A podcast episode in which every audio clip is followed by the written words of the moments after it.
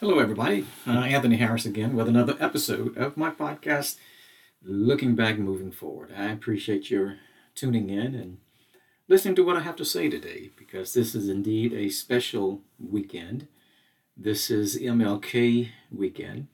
Of course, the 15th was his birthday. Today is the 16th, and, and tomorrow we officially, as a nation, um, take time to honor the life and legacy Martin Luther King Jr. And I want to talk a little bit about Dr. King and what he meant to me, what he has meant to so many people in this country, not just black people, and not just people in this country, but around the world. You go anywhere in this country, in this world, um, the name Martin Luther King means something. Uh, people will recognize his name and will know so much about what he did to bring about social justice and and equal opportunities and and and fight segregation in this country. That's a period in our country uh, when legally black people did not have the rights that white people had, and it was strictly because of the color of our skin. So, uh, just want to talk a little bit about his life again, what it what it has meant to me. I'd like to start with um, back in 1968. Uh, of course, Dr. King was assassinated in, in, on April 4th, 1968. And that was a Thursday. And I remember going to school on Friday. And I was a, a one of the few black students at W.I. Timms Junior High School back in, in 1968. And I remember going to, to class that Friday morning, and my white classmates were just having a, a really good time. They were in a very uh, gleeful mood. They were celebrating the fact that Dr. King had just been assassinated the night before. They were making such crass comments like, Hey, Wick, how'd you get from Memphis so quick? Chuck, nice shot. The king is dead. And then they would erupt in this, this spontaneous laughter, uh, laughter and celebrating the, the death of another human being. And, and most of all, a man who who lived his life and promoted uh, nonviolence as a, as a means of protest. Yet these people were these people were happy that Dr. King was now dead. I'm sitting there. I'm the only black kid in the room.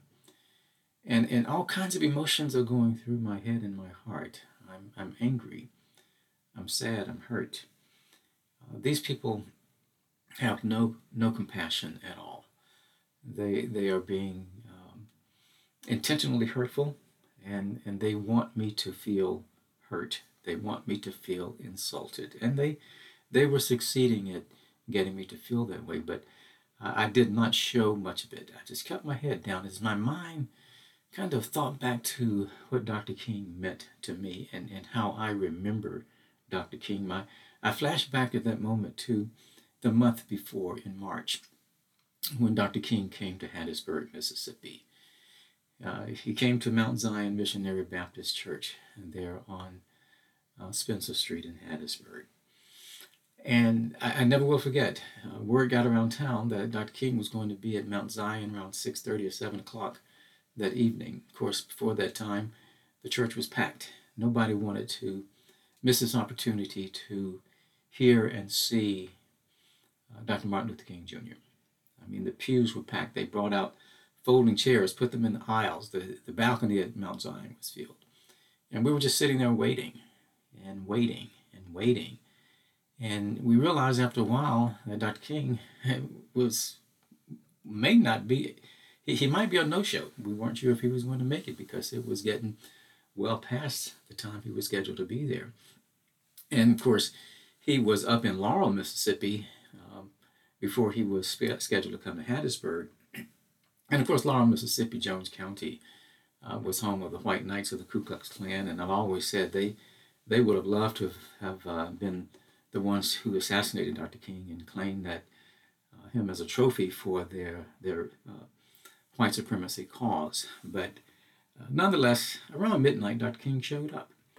And I guarantee you, folks, uh, that church was as packed at midnight as it was at 6.30 or 7 o'clock. Again, because nobody wanted to to miss this once in a lifetime opportunity to see and to hear and to be in the presence of this great man. And I remember sitting there, uh, just mesmerized by his oratory, how he, his style of speaking, everything we we had, we had seen him on television delivering speeches and sermons. That's just what we got that evening, and and I just I remember him dressed in this this green suit, and he was standing there uh, behind the uh, the pulpit there, and and he was just uh, he was bringing it. I mean, he was. I, I mean, I can I can't remember everything he said, but the the gist of his message was, you know, folks, uh, freedom ain't free. You know, we've got a long way to go, and we've got to stay strong. We've got to stay committed. We have to keep pushing because there are people in this country who want to stop us. They want to turn back the hands of time. So. Um, I remember going home in the wee hours of the morning, and of course, this is a, a school night, and we have to go to school, and adults have to go to work the next morning. And, and I just felt so energized, uh, even given the lateness of the hour. I had been one of the fortunate ones to actually be in the presence of, of this great man and to be inspired by him and to be energized by him and to feel that, uh, just feel that energy um, and, and, and, it sort of renewed my commitment uh, to the struggle. And I think ever since then, and to my, to my present time, my, I, I have remained committed to social justice. And, and I have to say, uh, Dr. King didn't create that in me, but he certainly strengthened it and, and reinforced it. So I, I'm just very, very happy that I had that opportunity to see him. Well, going back to that classroom, the uh, the students again were very happy that Dr. King was uh, was dead. And outside the standing outside the door was our homeroom teacher.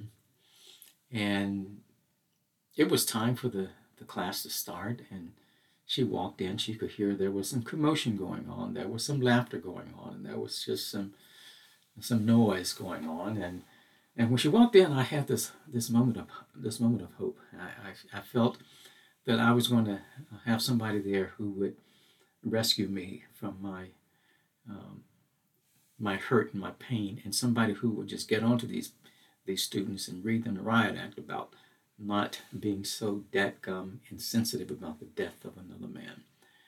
And lo and behold, I didn't get that.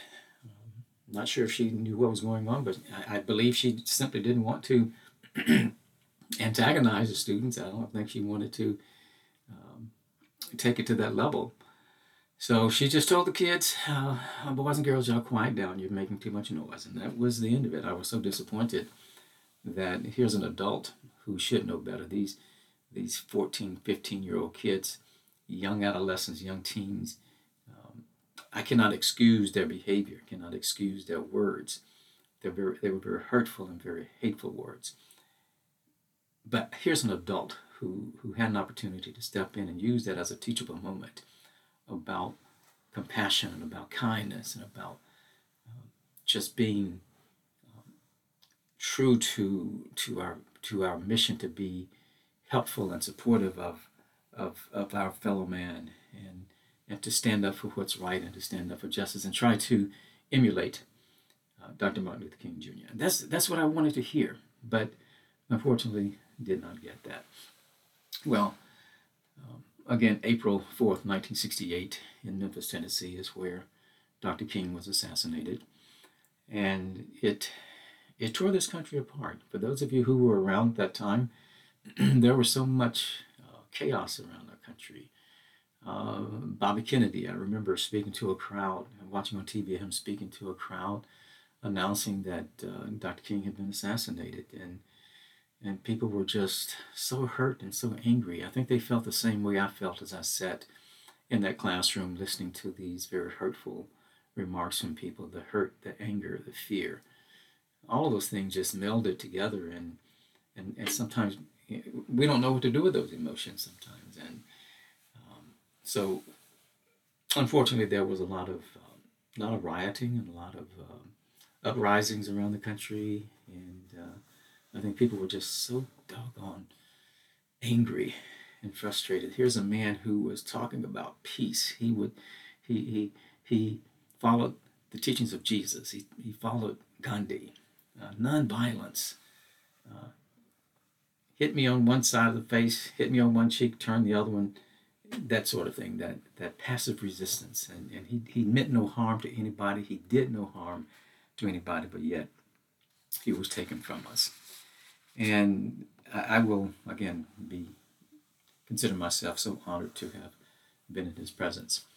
Well, today, um, since his birthday has become a, a national holiday, I thought was a a, a good move on the part of the U.S. Congress, although it was not unanimous. Uh, people like John McCain from Arizona did not support the bill. Of course, Jesse Helms from North Carolina um, did not support the, the uh, Martin Luther King birthday uh, bill, but it became law.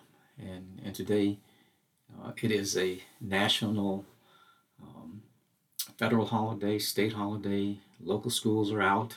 You know, a lot of a lot of things just shut down on MLK Day.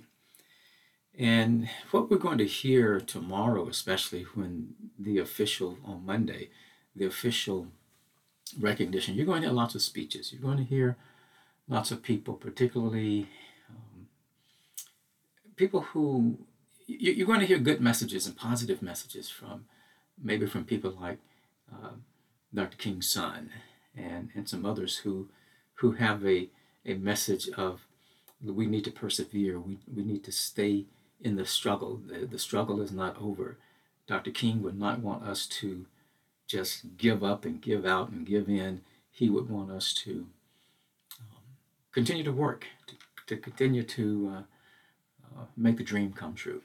But you also you will also hear from people who are very conservative, uh, um, Republicans who will extol the virtues of Dr. King they will uh, have all kinds of platitudes to, uh, to, to throw out there about what Dr. King's life meant and what his legacy was.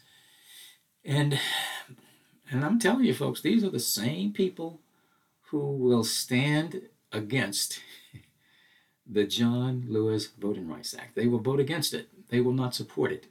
Yet they have the audacity to to celebrate and even to mention the name of Dr. Martin Luther King Jr.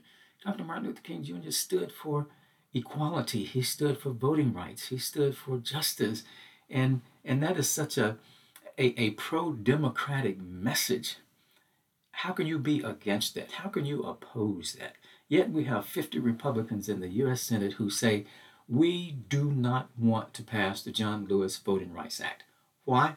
because that means they're not going to say it publicly, but that means that that will empower, that will enable more and more black voters and brown voters and voters of color to become registered voters. They will go out and they will very likely vote for Democrats. And they cannot have that. They have to do everything they can to suppress the vote. And, and it all ties into uh, to Donald Trump's, you know, his stop the steal thing and uh, that all that nonsense and, in these these state legislatures that came along and and passed these voter suppression laws and, and, and voter subversion laws that are going to in their in their mind and, and they're hoping what it's going to do is diminish the impact that black voters will have in the next elections, whether that's in 2022 or 2024, whenever it is.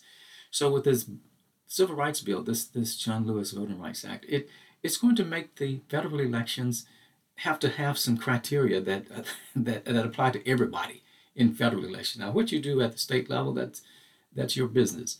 But for federal elections, like for um, congressional elections and presidential elections, there are certain standards and certain criteria and certain rules that everybody has to follow. And all of this gerrymandering and all of these voter suppression laws, if this passes, would nullify all of those things.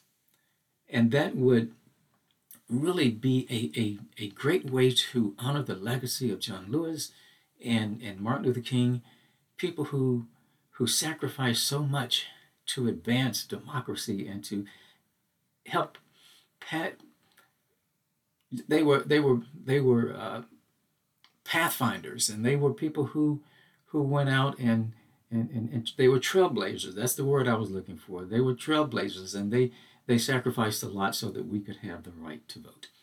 And now people want to suppress that. Uh, these legislatures want to suppress that. And then we have, you know, there are lots of people upset about the fact that we don't, the Democrats don't have the 50 votes to to pass this this bill. The House has already passed it, but know, who do you get angry with? Who, who do you who do you take your your your, your anger out on? Well, I, I first start with those Republicans who, you know, none of the 50, they can't even get 10 Republicans to say, this is a matter of national importance. It's a matter of, of justice. It's a matter of being faithful to the, the Constitution of one person, one vote. It's, a, it's, it's something that we need to do in order to advance our democracy. We don't need to take steps backwards to make it harder for people to vote. We need to do things to make it easier for people to vote. We could not get any of those Republicans to support the John Lewis Voting Rights Act. And then we got on the Democratic side. We have two senators, Manchin from West Virginia and Sinema from Arizona, who have taken the view that, and they speak with, I don't know, out of both sides of their mouths, I guess that's the best way to put it. They, they have this double speak while they on, on the Senate floor they say we support the aims of the John Lewis Voting Rights Act. We think voting is a sacred right, and we need to do everything we can to ensure that people get the right to vote. Now that's what they say, but in order to make that happen, we have to do something about this filibuster. And one of the things that, that Schumer and others are saying, let's just have a, we're not saying let's get rid of the filibuster what they're saying is let's carve out this exception to the filibuster rule because with the filibuster you have to have 60 votes and since democrats only have 50 they need would they would need 10 republicans to get to that 60 threshold but when you have Sinema and uh, Manchin saying no they're not going to support it that leaves 48 and there's no way in the world you're going to get 12 Republicans to take up the slack there just isn't going to happen. So, you know, what they're, they're, they're saying they don't want this carve out because they think in the future Republicans will be able to use that against Democrats. I would say, look, we're not talking about the future. The present time is now. We have a duty, we have an obligation to do something about voting rights today. And to say we are afraid. We don't want to take that step. We don't want to tick off these Republicans because in the future they may turn the tables on us. Well, they've already turned the tables on you.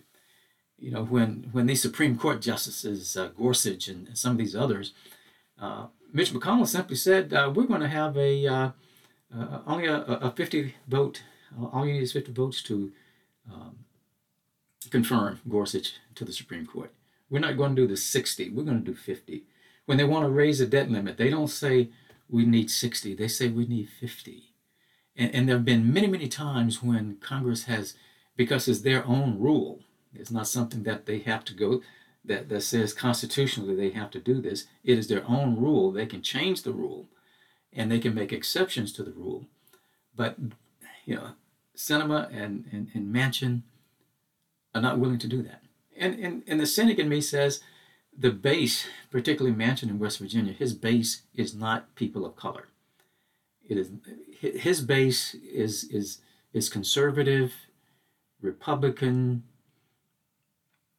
Democrats who are conservative. You know, just they are not going to be. He, he doesn't care about the base of the Democratic Party. He cares about the base of the West Virginia Democratic Party and what the voters in the West Virginia want him to do. And he's not going to do anything that would cause him to be primaried or cause him to lose election because uh, obviously for many of these politicians staying in power is what it's all about so i'm very disappointed in the republicans who will not cross over and, and lend the votes that are needed to um, to to uh, vote for cloture on this this measure so that it can get passed and become enacted, and um, that and then we just got through talking about Sinema and and Manchin their their cowardice. I think that's the best way I can put it. They're, they lack a spine.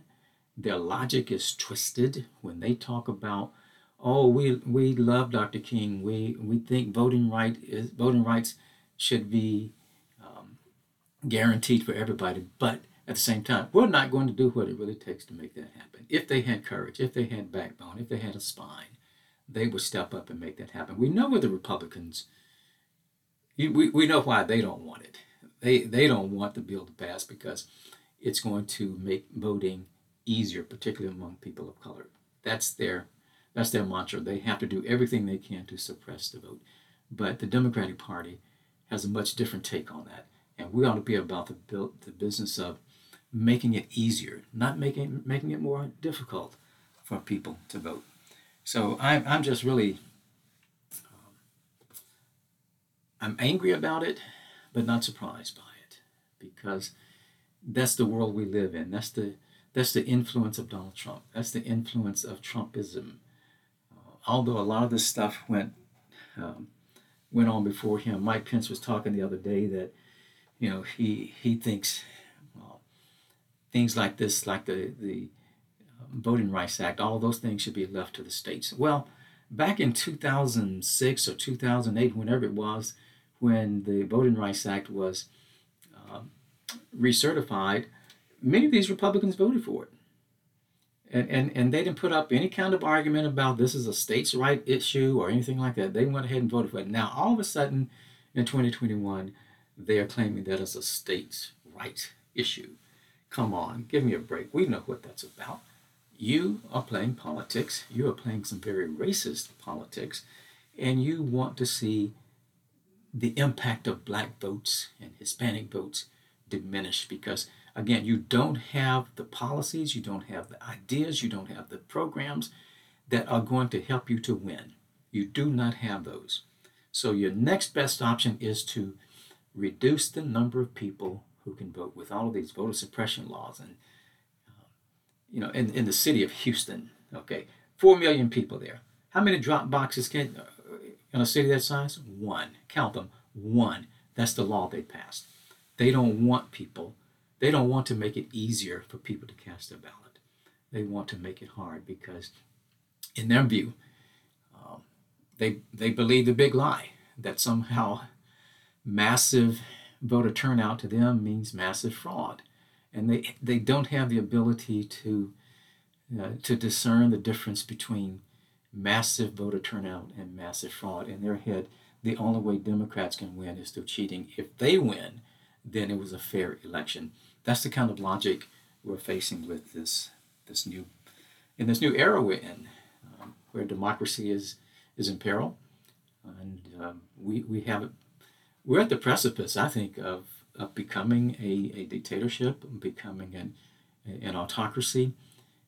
If the Republicans win, take control of the, the Congress in, in, in midterm this year, I think you're going to see Kevin McCarthy be elevated to Speaker, and he's already talked about, you know, how he's going to exact revenge and he's going to make things worse, and he's even talked about maybe making, uh, you know, he, he will just before he does anything, obviously he's going to check with Donald Trump to find out if that's okay for him to do that.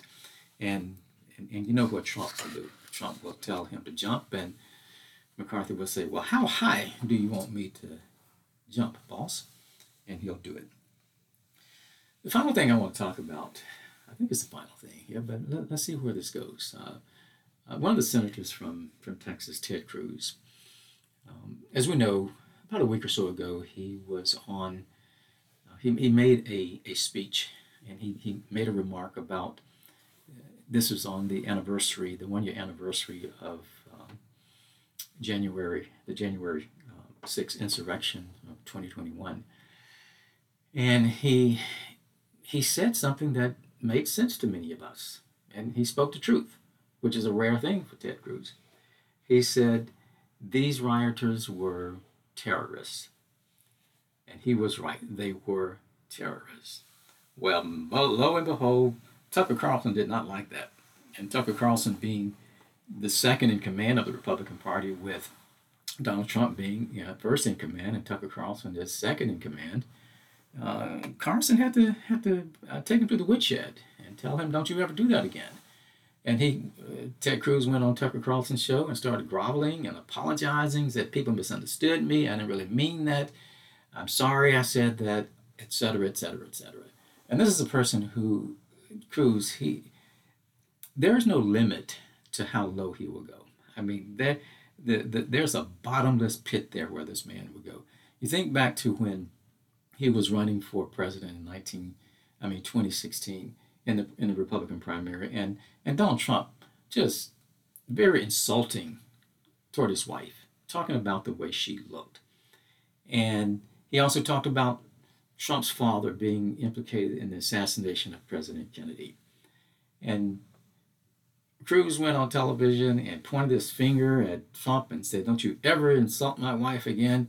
You'll, you know, he used some kind of choice words for him. And you thought, "Wow, this guy has, this guy's pretty tough." But after Trump won, what did Cruz do? Cruz said, "Oh, okay, uh, we'll we'll let bygones be bygones," because Cruz doesn't care. He doesn't have character. He doesn't have principles. He doesn't have values. And then when we had the freeze here in February in Texas, uh, what did he do? He went to Cancun with his daughter and with his daughter's friends and his wife. And when he was confronted about that, here we are in Texas, freezing, people dying, no electricity. And he said, "Well, it was my daughter who wanted me to do it." He, so he throws his daughter and his wife under the bus. You know, what kind of what kind of father, what kind of husband would do that? But oh, the answer is the Ted Cruz type. And I remember when he ran for uh, reelection, I believe it was in uh, 2018. Um, he talked about his his um, his theme to his campaign was "Vote for Ted Cruz. I am Texas tough." I said, "Oh my goodness, Texas tough. What does that mean?" Somebody who is Texas tough is not going to stand by and let a man insult his wife and his dad and then go back and just start groveling and, and, and kissing his boots and kissing his ring and just just fawning all over this man after he has insulted your family. Come on, give me a break. So anyway, that's that's Ted Cruz, and um, and he is he, he's a piece of work. That's all I can say. He is he is a senator, one of the two senators from the state in which I reside.